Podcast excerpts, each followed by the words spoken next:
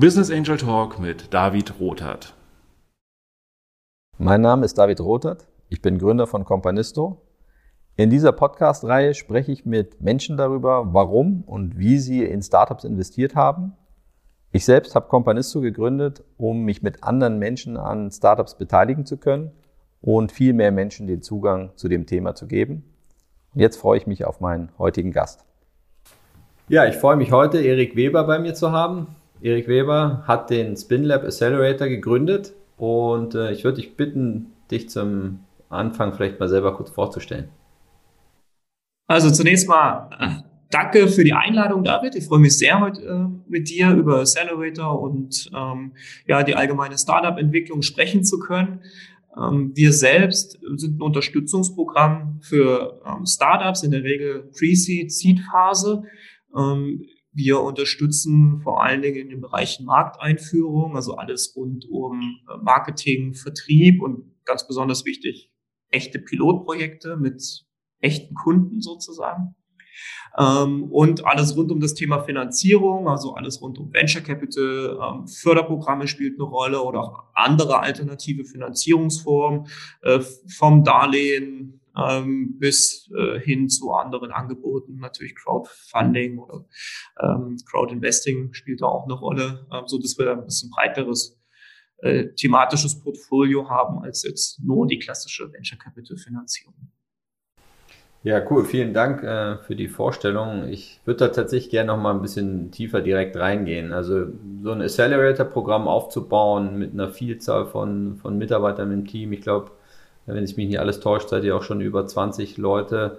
Ähm, ihr begleitet diverse Startups. Ähm, bist du irgendwann mal aufgewacht und hast gedacht, das wäre geil, wenn ich jetzt einen Accelerator gründe? Oder wie, wie kam es dazu? Also eigentlich ist das mehr oder weniger zufällig passiert. Ähm, ich äh, habe damals an der HHL ähm, begonnen, meine ähm, Doktorarbeit zu schreiben und war dann am Lehrstuhl für Entrepreneurship und Innovationsmanagement. und eigentlich war ich eher so auf diesem ganzen Fokus-Thema Innovationsmanagement. das heißt, eigentlich eher etablierten Unternehmen sozusagen helfen, äh, innovativer zu werden und äh, bin an den Lehrstuhl gekommen und äh, innerhalb wirklich ziemlich kurzer Zeit ähm, hat sich bei mir so das, das, das Bild gedreht, also diese ganze Kombination von etablierten Unternehmen mit Startup ähm, ist ein wichtiges und, und großes Potenzial. Ähm, und ich bin dadurch halt in diese Startup-Themen ähm, reingerutscht und ähm, habe quasi das ähm, Büro ähm, des Hochschulgründernetzwerks SMILE ähm, geleitet. Also das ähm, äh, ist quasi ja ein ganz, ganz früh angesetztes ähm, Programm für Gründungswillige, sage ich mal, also noch nicht gegründete äh, an Leipziger Hochschulen und Forschungseinrichtungen.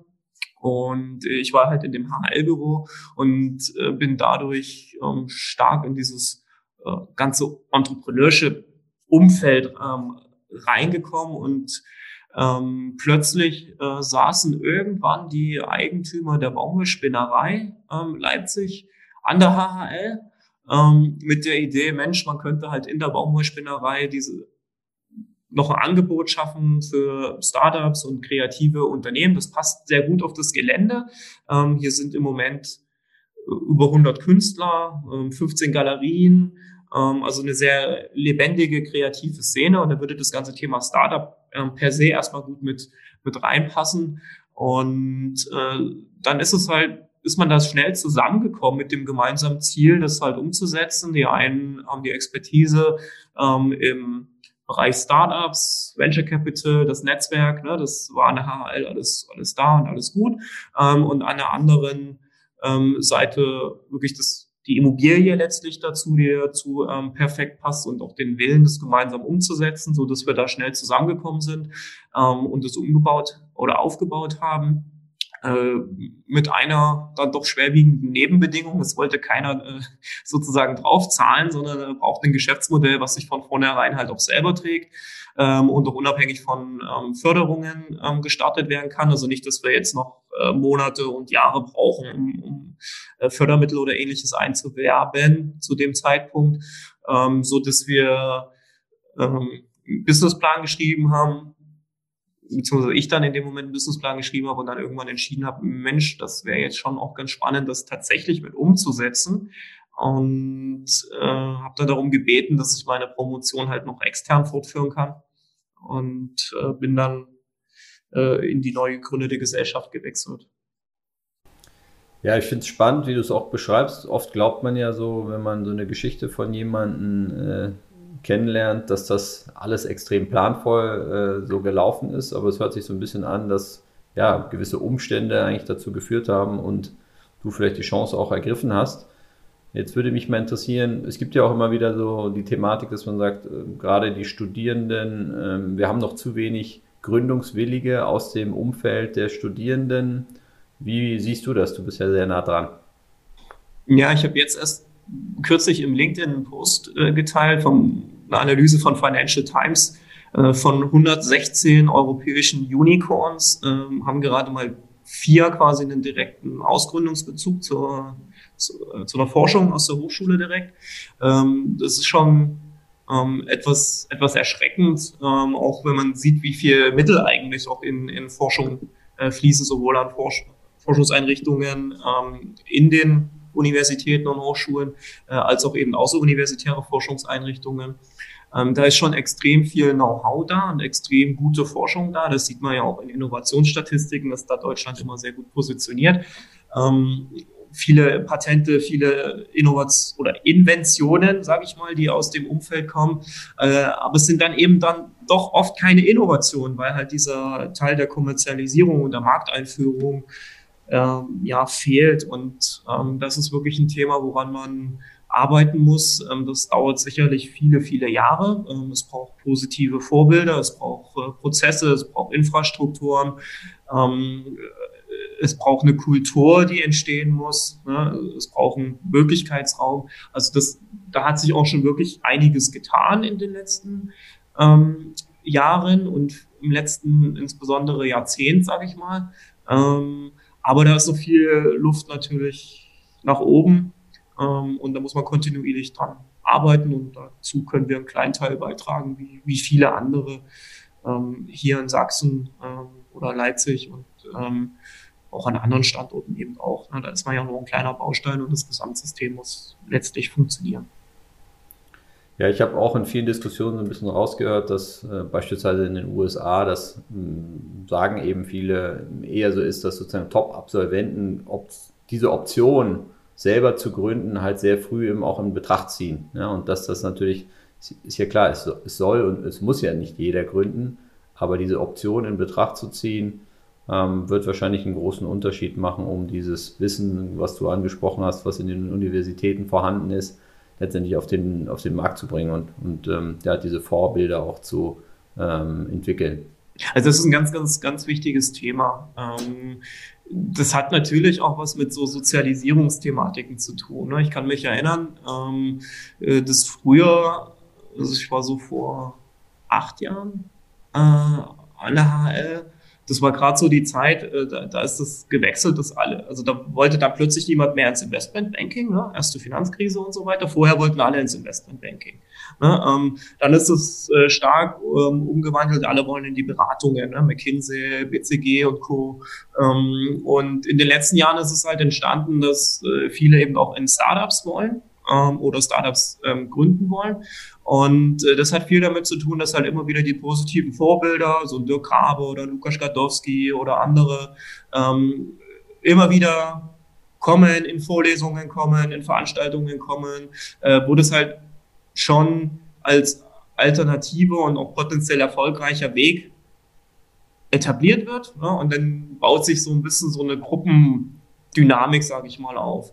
So, jetzt muss man aber einfach sagen, so eine ja, kleine, verhältnismäßig kleine Business School, ähm, die halt auch nur in Anführungsstrichen BWL ausbildet, ähm, äh, ist da ja nur ein Tropfen auf einen heißen Stein, wenn wir mal gucken, ähm, was im Fachbereichen wie Informatik, Ingenieurswissenschaften, Naturwissenschaften und so weiter äh, an den großen Universitäten stattfinden müsste, äh, um denselben Effekt ähm, zu erzeugen. Und da ist halt noch wirklich etwas, etwas Luft. Ne? Da wollen viele natürlich zu Fraunhofer und Co., da wollen viele ähm, meinetwegen zur C Telekom oder selbst die Deutsche Bahn ist da wahrscheinlich der beliebtere Arbeitgeber im Vergleich zu Startups. Ähm, und das muss man als Alternative mehr und mehr aufbauen. Ja, ich sehe das auch so. Wir haben noch einen gewissen Weg vor uns. Ähm, allerdings auf der anderen Seite, wenn man es schafft, Menschen anzustecken, ja, man muss natürlich Lust haben darauf.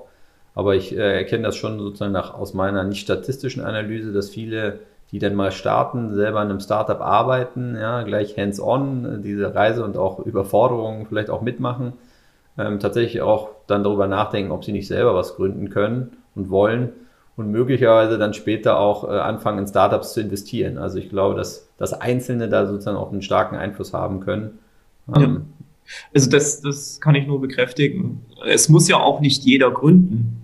Und ähm, das ist auch ein schmaler Grad, wenn dann die Gründung sozusagen zum, zum Selbstzweck wird. Ja? Hauptsache, ich werde Unternehmer, Entrepreneur, ich bin Serial Entrepreneur äh, und habe meine drei coolen Startups gegründet. Ähm, so, also das kann auch, das kann auch ins Negative, sage ich mal, ähm, etwas umschlagen, wo man das, wo man eigentlich nur noch Unternehmer sein will, um Unternehmer zu sein ähm, und gar nicht mehr an einer ja, innovativen Lösung sozusagen ähm, arbeitet.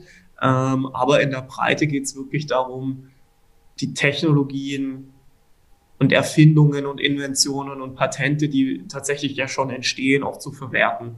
Ähm, und das eben auch in Ausgründungen und nicht nur in Lizenzierungen ähm, und auch aus Unternehmen, äh, das muss man auch ganz klar sagen, wo viele gute, kluge Leute arbeiten, diesen Weg zu ermöglichen, ja, Ausgründungen zu gestalten ähm, und auch gar nicht in erster Linie als Unternehmen dran zu denken, oh, jetzt verliere ich einen guten Mitarbeiter. Ja, ist blöd, ähm, aber hilft vielleicht langfristig äh, wirklich einer ganzen Volkswirtschaft auf einen ähm, anderen Weg zu kommen. Also ich würde mal tendenziell sagen, ähm, so ein Konzern wie Google oder, oder Facebook, äh, wenn da der Mitarbeiter geht und sagt, ne, ich will jetzt was, was selber gründen, ähm, der erfährt wahrscheinlich eine andere Unterstützung und Offenheit, ähm, als wenn man das jetzt ähm, bei einem klassischen deutschen DAX-Konzern verkündet. ja, also ich persönlich bin auch der Überzeugung, dass je mehr Menschen eigentlich an Innovationen teilhaben in der Gesellschaft, dass uns das sozusagen voranbringen wird, ja, äh, weil man ja dann auch nicht umhin kommt, an, an aktuellen Problemen zu arbeiten, die wir lösen wollen, andere Wege zu finden. Und es ist ja, ist zwar ein bisschen klischeehaft, aber es ist, glaube ich, schon so, dass ähm, neue Generationen einfach auch einen anderen Blickwinkel haben und auch eine andere Offenheit, Dinge einfach in Frage zu stellen oder anders zu machen.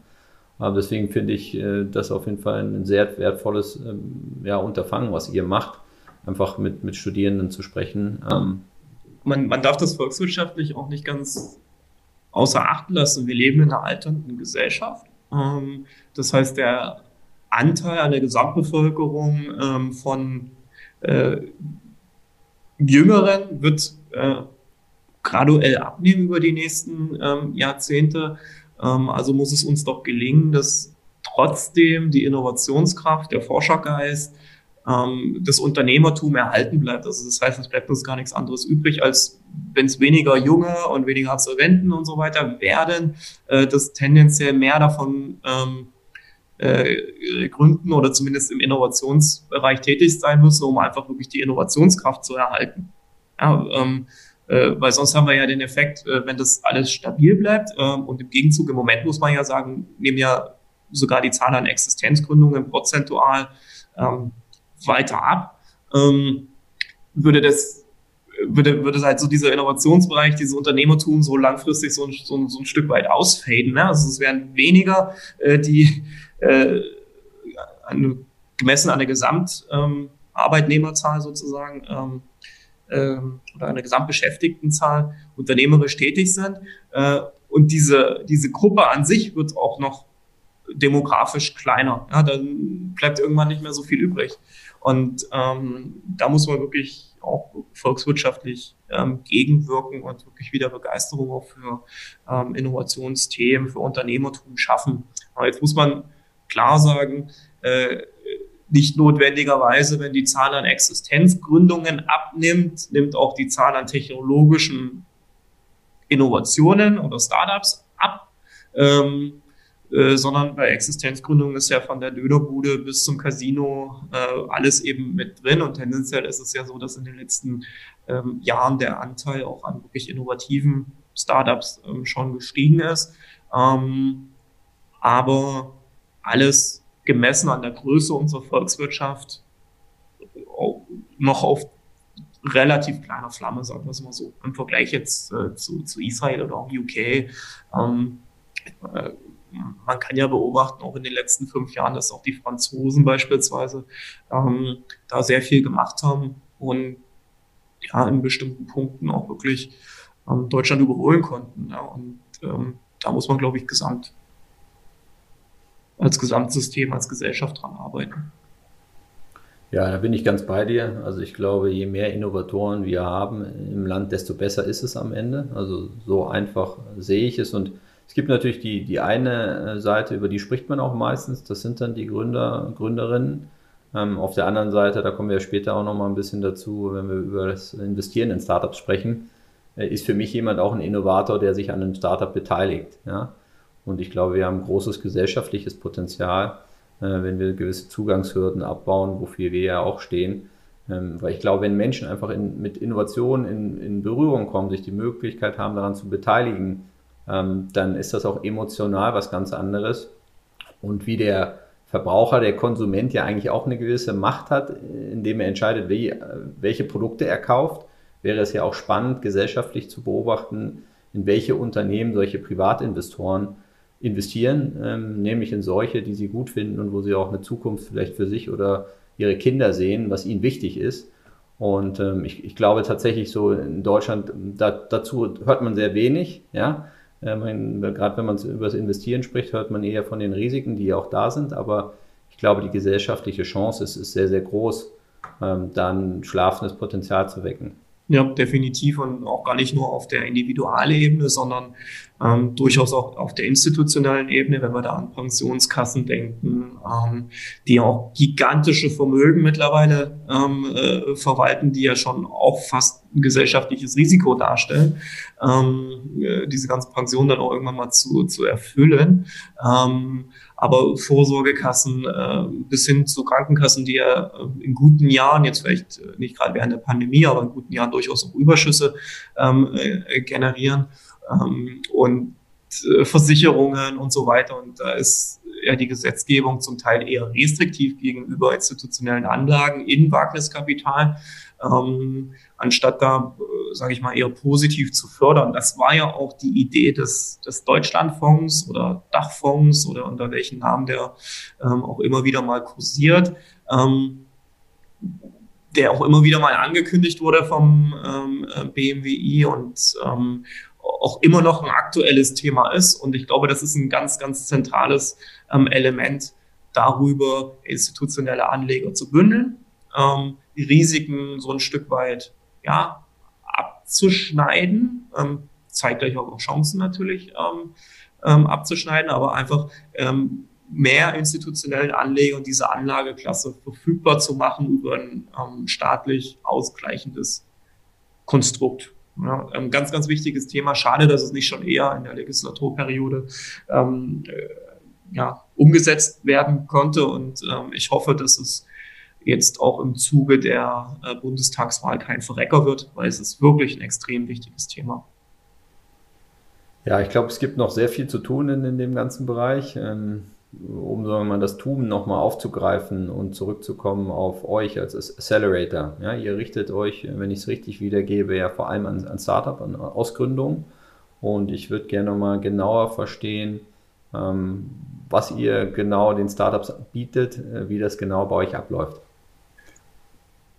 Also grundsätzlich bewerben sich bei uns ähm, mehrere hundert Startups aus ähm, klar aus der Region, aus, aus Deutschland, aus Europa und international. Also das ist mittlerweile relativ ähm, breit auch gestreut. Und ähm, in Leipzig eben die Themen, die wir im Bereich Energie, Smart City und Gesundheit ähm, bearbeiten ähm, in unserem Rootcamp in Hannover ähm, für die Themen Agrar- und Lebensmitteltechnologie. Ähm, und wir suchen dann gemeinsam mit Partnerunternehmen ähm, diejenigen Startups aus, ähm, die wir zusätzlich unterstützen wollen und wo wir auch die Chance sehen, reale Pilotprojekte zu machen. Also das ist wirklich immer ähm, ein, ein, ganz großes Ziel, dass wir neben dem, was wir inhaltlich vermitteln können, ähm, auch einen oder bestenfalls mehrere ähm, ja, Kunden mitbringen können.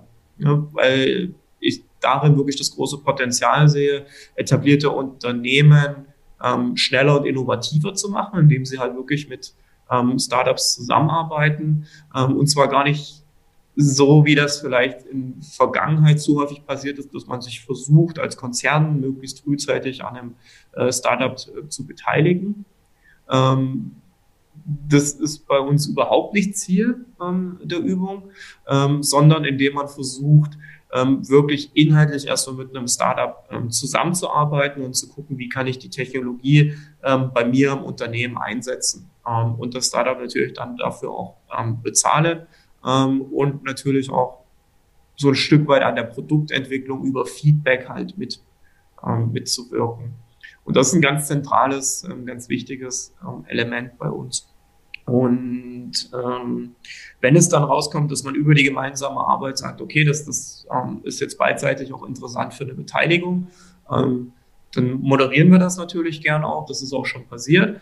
Ähm, aber das ist eben nicht, nicht Ziel der Übung. Ja, ähm, das kann passieren, aber es ist halt kein, ähm, kein Muss und auch überhaupt nicht der Standard. Ähm, in unserem Programm, neben der ganzen Begleitung von Markteinführungen, wie gesagt, gehen wir auch auf ganze Finanzierungsthemen ein ähm, und das auch sehr neutral. Ähm, denn nicht für jedes Unternehmen ist Venture Capital die richtige Lösung. Ähm, nicht für jedes Unternehmen ist Bootstrapping eine valide Option. Ja? Ähm, da muss man eben sehr genau reingucken, ähm, wie ist da der Markt, wie sind die zeitlichen Chancen, wie ist die zeitliche Verteilung von ähm, Möglichkeiten und auch Risiken. Ähm, wie tickt der Unternehmer? Ja, zentrales Element in der ganzen Frage. Ähm, und darauf basierend kann man dann wirklich eine Finanzierungsstrategie entwerfen. Ähm, und wir vermitteln halt diese Sachen über unser, wir sprechen immer von einem hybriden Programm. Also das heißt, wir haben eine Vielzahl von ähm, online angeboten, das heißt über das reicht wirklich von, von Vorlagen, äh, von Dokumentenvorlagen über ähm, E-Books, äh, Fachartikel bis äh, weit über 100 Lernvideos, auch mit, mit einem Florian Heinemann oder mit einem Frank Thelen und so weiter, ähm, mit dem wir da wirklich guten Input ähm, vermitteln. Und wir kombinieren das dann aber mit Blogwochen, die dann vor Ort stattfinden, wo wirklich das Ganze Interaktive stattfindet, ähm, was für uns halt auch ein zentrales ähm, Element des Ganzen ist. Wir haben halt festgestellt, ähm, dass jetzt eine reine Online-Vermittlung ähm, viele Vorteile hat, ähm, aber eben auch manche Sachen halt auf der Strecke bleiben. Ähm, und äh, das muss man eben in so Blogwochen dann nachholen. Das minimiert natürlich auch den Reiseaufwand ähm, und hat organisatorisch viele Vorteile und das ist so, wie wir jetzt in Zukunft äh, unser Programm anbieten. Ja, ich glaube, den Unterschied, äh, sozusagen äh, sich virtuell zu treffen oder persönlich, das haben wir jetzt alle ähm, leidvoll erfahren müssen. Ähm, denke ich schon, dass das auch eine Option ist und man sich viele Reisen auch sparen kann, aber ähm, dass so ein persönliche Treffen auf der anderen Seite dann eben auch nicht, nicht wirklich zu ersetzen sind. Jetzt würde mich mal interessieren, ihr bietet ja ein, wirklich ein, ein breites Angebot. Äh, das macht ja auch total Sinn, weil GründerInnen äh, ja eigentlich immer wieder oft mit den gleichen Themen kommen, ne, weil sie die Erfahrung noch nicht haben äh, und sich die bei euch abrufen können. Ähm, jetzt würde mich mal interessieren, aus deiner Erfahrung, nachdem ihr mit so vielen Startups auch zusammengearbeitet habt, worauf kommt es denn eigentlich an bei den Gründerteams? Also gibt es gewisse Muster, Dinge, äh, wo du schon ein Gefühl dafür bekommst, schnell, ähm, können die das packen oder nicht? Mhm. Also ein ganz, ganz zentrales Element dieser, dieser unternehmerischen Philosophie ist halt wirklich die Agilität. Ähm, es gibt auch in Deutschland äh, oder gerade vielleicht in, in Deutschland ähm, viele Gründer, die da so ein bisschen ja, träger an so eine Sache rangehen. Ne? Jetzt habe ich erstmal hier so mein, mein äh, vielleicht Forschungsprojekt, dann entwickle ich erstmal die Technologie zu Ende, ähm, dann rede ich mal mit einem mit einem ersten Kunden, ähm, dann mache ich mal die Internationalisierung und gehe nach Österreich, ähm, dann mache ich mal einen multi äh, nationalen Ansatz draus und gehe noch in die Schweiz dazu. Ja? Und ähm, also dieses dieses stark sequentielle Vorgehen. Ähm, äh, das ist auf der einen Seite ähm, bei manchen Geschäftsmodellen einfach notwendig und auch okay so. Ähm, aber wir sehen ganz, ganz viele Themen, wo das eigentlich gar nicht nötig ist, wo man Sachen auch parallelisieren kann, wo man einfach sagt, hey, Moment, wenn ich die App im, im App Store stelle, äh, ob ich die jetzt auf Deutsch oder Englisch äh, entwickle, macht überhaupt keinen Unterschied. Äh, wenn ich sie auf Englisch habe, ist sie halt für ein paar mehr Leute verfügbar. Ja. ähm, und äh, das sind eben so, so Thematiken, also dieses, dieses wirklich agile, schnelle Testen, wirklich schnell User-Feedback einholen, ähm, verbessern, umsetzen, lernen, umsetzen, internationalisieren, daraus lernen, umsetzen. So, also das, das ähm, ist eine Mentalität, die liegt nicht so unbedingt in der deutschen Ingenieurs-DNA. Ähm, und das merkt man schon relativ zeitlich, auch durchaus in den Gesprächen mit den, ähm, mit den Gründern. Ähm, wenn du dann halt auch merkst, okay, ähm, äh, ja, so die Ambition ist, ist dann halt, ja, mal in den nächsten drei Jahren drei Mitarbeiter einzustellen. Ähm, ja, und noch fünf Forschungsprojekte zu gewinnen. Ähm, das merkt man dann schon ähm, relativ schnell. Also das ist ein zentrales Element und auch dieses, diese Durchhaltefähigkeit, ähm, auch Rückschläge einfach wegzulächeln und zu nehmen. Ne? Ähm, das ist halt so, es wird nicht linear verlaufen, es wird viele Rückschläge geben. Ähm, das muss man einfach akzeptieren können und verarbeiten können. Das kann leider auch nicht jeder. Mhm. Jetzt hast du vorhin, als du auch auf die Leistung oder das, was ihr als Accelerator bietet, ähm, erzählt, dass bist du sehr schnell auch auf das Thema ja mit Corporates eigentlich zusammenzubringen. Ich interpretiere das so ein bisschen auch, um diesen Vertriebsfokus auch sehr früh reinzubringen, zu gucken, wer ist eigentlich mein potenzieller Kunde, was braucht der denn eigentlich genau. Ähm, siehst du da auch ein gewisses Manko, dass ähm, oftmals vielleicht etwas zu spät mit den Kunden gesprochen wird? Ja, definitiv. Das ist das, was ich meine, ne? dass man erstmal sagt, ich entwickle jetzt noch Feature XY und dann gucke ich mal und dann ähm, dann frage ich mal irgendwann jemanden, wenn es fertig ist. Und wenn das Feedback dann so lala ist, äh, dann entwickle ich erstmal noch ein paar andere Features ähm, und dann frage ich mal den zweiten. Und ähm, das ist natürlich ein, das, das ist ein Problem, ja, ähm, weil da einfach ähm, andere schneller agieren. Und das muss ja nicht im Zweifel ähm, ein deutsches Startup sein, was da schneller agiert, sondern das ist im Zweifel auch ein israelisches, ein amerikanisches oder ein chinesisches, äh, was zusätzlich den Vorteil hat, noch häufig eine bessere Finanzierungsstruktur oder besseren Zugang zu Wagniskapital zu haben. Ähm, so, da befinde ich mich hier vielleicht noch in, in, in meinem dritten Förderprogramm, mit dem ich noch mal ein paar Features irgendwie verbessert habe und äh, habe zwei, drei Preise auf dem Weg gewonnen und alle sagen, das ist ganz toll, aber es kommt halt kein, kein hartes Business bei raus. Und das muss man, das muss man halt ähm, lernen und validieren und, und gucken, was geht mit meiner Technologie. Mal an einem konkreten Beispiel. Wir arbeiten mit einem äh, Startup, ähm, die können über Sensorik und äh, maschinelle Lernverfahren äh, Lecks in Wassernetzen erkennen und äh, auch vorhersagen ne, über, über die Veränderung, sage ich mal, von, äh, von Druck, äh, von Geräuschen, die Rohre abgeben und so weiter. So, ähm, äh, jetzt haben wir uns einfach so, das ist normalerweise darauf angelegt, halt über, über einen längeren Zeitraum ähm, Daten zu messen ähm, und äh, Abweichungen letztlich zu erkennen und daraus Vorhersagen zu machen.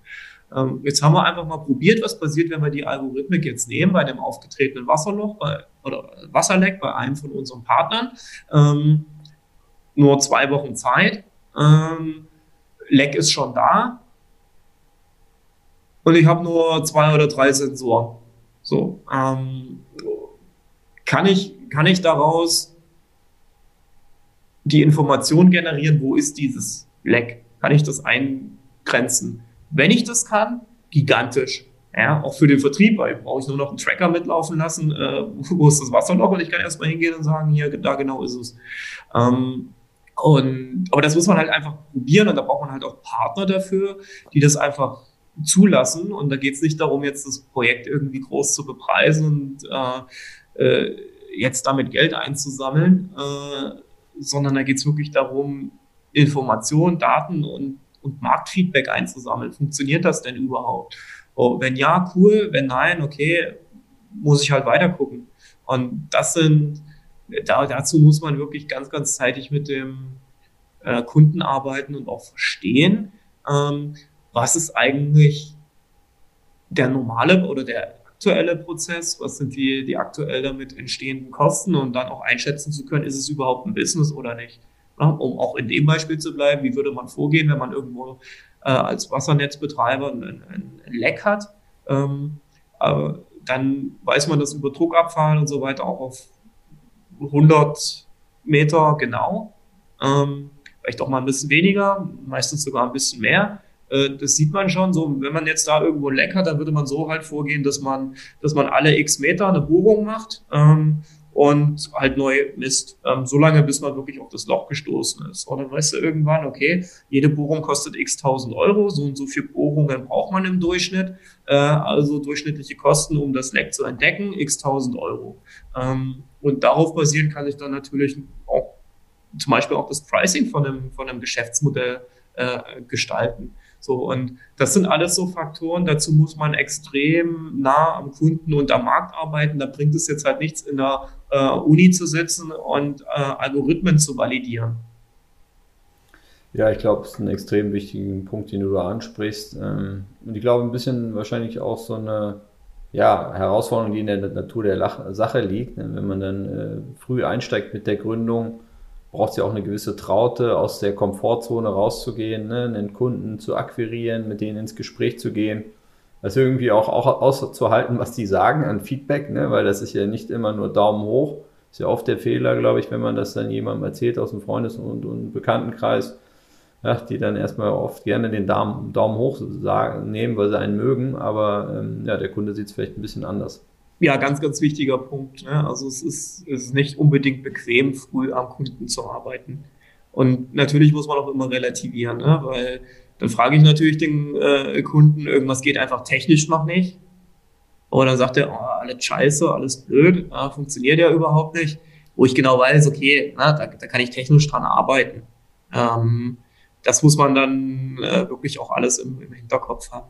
Ne? Und wie, was frage ich, was ist, was ist realistisch, an was kann ich, ähm, an was kann ich arbeiten und wo muss ich halt hin? Das ist ja die zentrale Frage. Was muss mein Produkt, was muss mein Service können, ähm, damit er für den Kunden äh, möglichst interessant ist und eine möglichst hohe Zahlungsbereitschaft ist. Ähm, und gar nicht, dass jetzt alles Stand heute äh, perfekt funktioniert.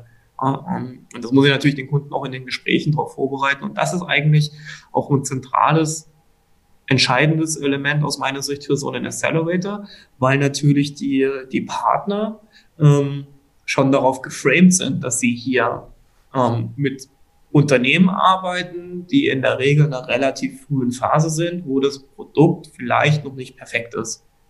Ja, ähm, darauf sind sie ja wirklich eingestellt, einfach auch mental. Und das, das ist schon auch nochmal wirklich ein Unterschied ne, im Vergleich, wenn ich jetzt ähm, einfach so zu irgendeinem anderen Unternehmen am, am Markt gehe, dann denjenigen raussuche, der für meinetwegen Wasser zuständig ist. Ja, äh, und wenn ich den dann finde, dann hat er halt ein ganz anderes Framing. Ja, dann ist der, okay, ich kaufe mir jetzt einen Lieferanten ähm, oder eine technologische Lösung und dann erwarte ich 100 Prozent Sorgfalt äh, und 100 Prozent Ergebnis.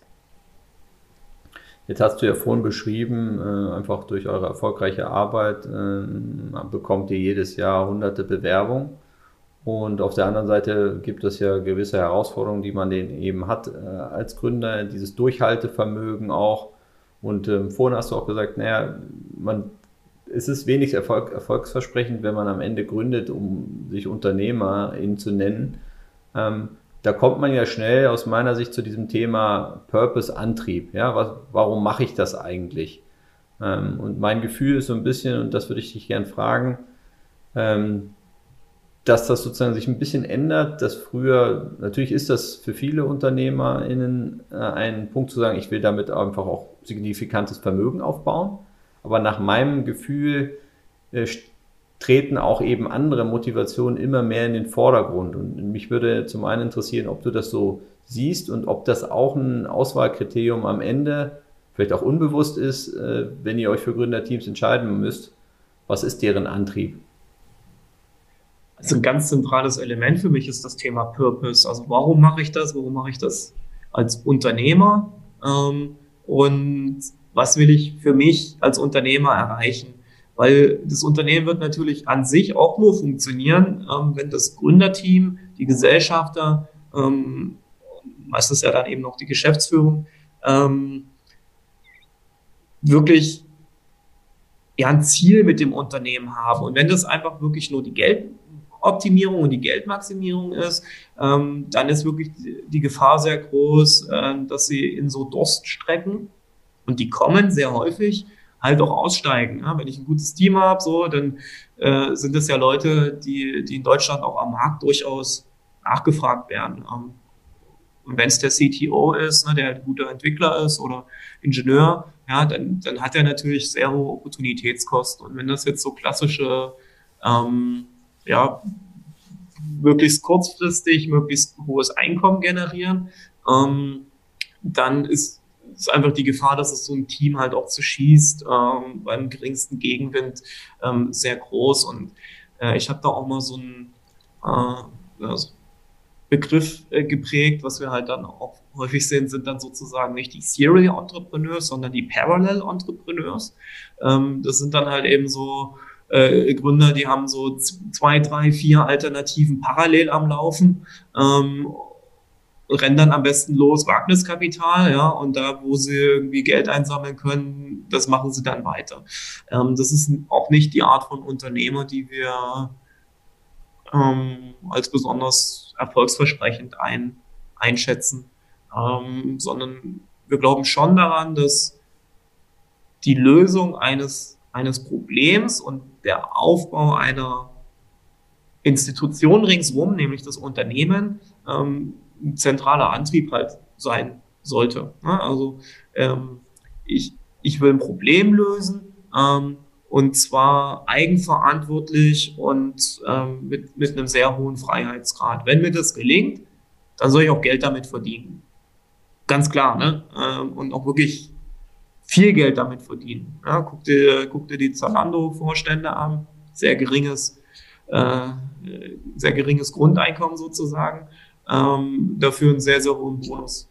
Ähm, und ähm, auch wenn das jetzt vielleicht nicht das beste Beispiel ist, aber es ist, es ist doch total valide zu sagen hier, ähm, ich, ich habe damit ein auskömmliches Einkommen, aber wenn es halt richtig funktioniert und es äh, vielleicht verkaufen kann oder an die Börse bringen kann oder es einfach auch ähm, auf einem relativ hohen Level profitabel wird, ähm, dann soll ich damit auch Geld verdient haben. Ohne Zweifel wäre doch, wär doch blöd, wenn nicht.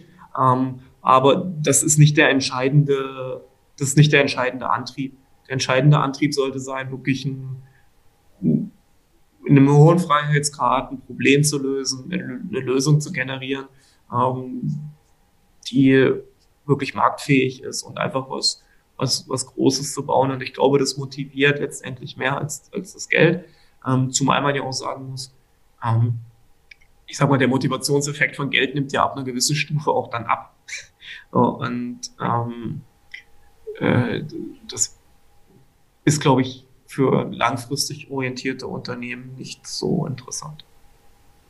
Ja, um bei dem Thema Purpose zu bleiben, ähm, aus meiner Sicht ist ja sozusagen der SpinLab Accelerator, die Erfolgsgeschichte ist gewissermaßen ja auch ein Startup. Ja? Ihr, ihr habt irgendwann mal angefangen und wahrscheinlich ist ja auch nicht immer alles glatt gelaufen, sondern es gab vielleicht auch Momente, äh, wo du gedacht hast, hm, ich weiß nicht, ob, ob wir das hinbringen am Ende. Das würde mich zum einen interessieren und, und zum anderen gekoppelt mit der Fragestellung, was dein persönlicher Purpose ist. Ja? Weil es ist ja auch kein, nicht wenig Aufwand, denke ich, am Ende den, und, und, Energie, die du da reinsteckst in, in SpinLab, den Aufbau. Warum machst du das?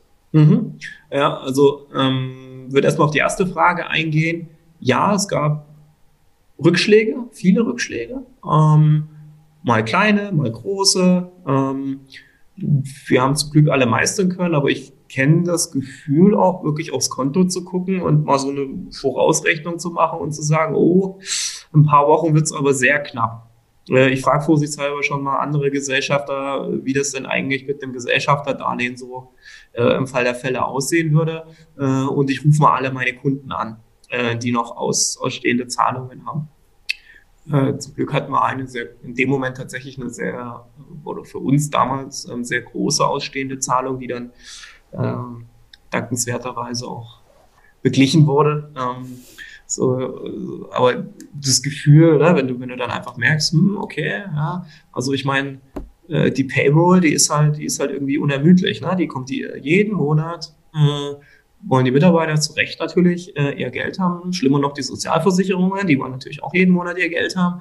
Ähm, und äh, äh das musst du schon erstmal verdienen. Ähm, und das war in der Anfangszeit nicht immer einfach. Und natürlich haben wir auch Rückschläge. Ähm, das wird zum Beispiel mh, hm, jetzt gerade auch ähm, zwei Mitarbeiter ähm, sich in, entschieden haben, das Unternehmen zu wechseln, die relativ von Anfang an mit dabei waren. Das ist total nachvollziehbar nach fünf, sechs Jahren. Dann auch mal zu sagen, wir wollen noch mal was anderes sehen. Äh, ähm, aber das sind dann halt auch so, so kleinere Rückschläge, wo man sagt, oh, ne, schade. Ähm, äh, ist jetzt alles gut nachbesetzt, alles, alles gut, aber man, man, man arbeitet ja mit den Menschen zusammen und man mag sie. Also wir haben so eine Mentalität, dass wir keine Arschlöcher einstellen, sondern nur Leute, mit denen wir wirklich zusammenarbeiten wollen ähm, und gern zusammenarbeiten. Und wenn dann einer sagt, Mensch, oder in dem Moment zwei, relativ parallel, ähm, ich kann mir auch was anderes vorstellen, ähm, das ist total fair, das ist total okay,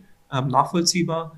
Ähm, und da geht man auch wirklich guten Gewissens auseinander. Aber das ist schon jetzt als Unternehmer natürlich so ein kleiner Rückschlag, wo man sagt, oh, muss ich das äh, neu besetzen. Das waren Leute, die sind lang dabei, die waren gut eingearbeitet, sehr kompetent. muss man erstmal machen. Ne? Ähm, und auch ein Punkt, wo es, wo es immer wieder ein harter Kampf war, sage ich ganz ehrlich, ähm, war der Aufbau von unseren Fonds, Smart Infrastructure Ventures. Ähm, da haben wir jetzt knapp 14 Millionen under, under Management.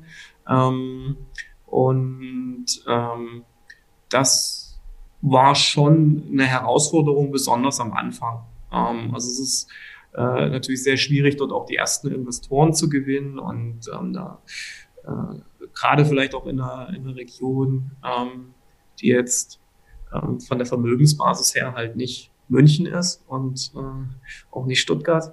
Ähm, da haben wir schon auch hart dafür kämpfen müssen. Und was, was hat dir dabei geholfen, diesen Kampf auch immer wieder anzunehmen? Also hattest du da so einen, hm, weil man sagt, der, der Begriff Purpose, der ist ja jetzt äh, auch sehr geläufig. Ähm, mir fällt aber sozusagen bei mir selber ist mir aufgefallen, bevor ich mich dann auch nochmal intensiver kürzlich damit beschäftigt habe, aber auch im Gespräch mit anderen, dass das gar nicht so einfach ist, äh, zu sagen, was ist denn eigentlich der eigene Purpose? Was ist denn der, der Antrieb? Weil man macht ja die ganze Zeit irgendwie und da sind vielleicht Indikatoren drin, aber so auf der bewussten Ebene wirklich zu sagen, ja, darum mache ich das. Diese Antwort, die braucht man ja gerade in diesen Momenten. Und hast du die für dich, warum, warum du ähm, also, das machst? Was mich, was, mich, was mich immer unfassbar motiviert hat, dass wir ähm, hier an einem Standort in Leipzig, ähm, wo ich lebe und auch gerne lebe und ähm, auch mit meiner Familie lebe, ähm, was aufbauen konnte, was es so in der Form vorher ähm, nicht gab und wo ich mich auch erinnern kann, dass am Anfang ähm, wirklich einige gesagt haben, ähm, das kannst du vergessen, ne? das, das funktioniert nicht, das, das geht nur in Berlin, das geht nur in München. Ähm, das kannst du nicht machen, da kommen keine Investoren hin und so weiter. Mittlerweile nehmen wir halt Eintritt für unsere Investorentage ähm, und das funktioniert auch. Ähm, und das hat mich immer unglaublich motiviert, hier was zu entwickeln, was es in dieser Form ähm, so nicht gab und wo man auch einen positiven Beitrag ähm, für, eine, für eine Region ähm, mit leisten kann, neben vielen anderen, ähm, wo sich aber auch so ein, so ein Ökosystem weiterentwickelt aus aus der Entwicklung, die verschiedene Akteure machen, wo man aber schon auch einen, einen Beitrag ähm, leisten kann. Und das, das ist sicherlich ein Thema, ähm, was uns jetzt vielleicht in Berlin tatsächlich nicht gelungen wäre, ja, so, einen, so einen relativ wichtigen Beitrag ähm, äh, für die Region oder so zu, ähm, zu leisten. Da gibt's einfach ähm, auch finanzstärkere Akteure ähm, und äh, anders motivierte, anders getriebene.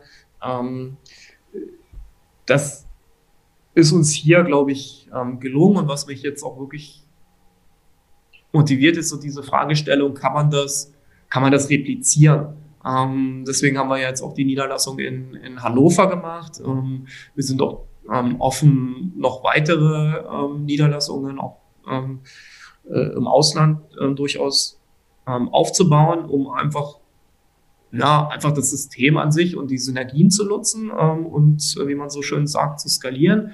Ähm, aber auch zu gucken, inwiefern kann man das, kann man das replizieren? Funktioniert das? Ja, ich meine, das äh, schließt ja so ein bisschen das, was du am Anfang auch von den Startups, von den Gründerteams erwartest, äh, den nächsten Schritt zu machen und sich auszuwagen.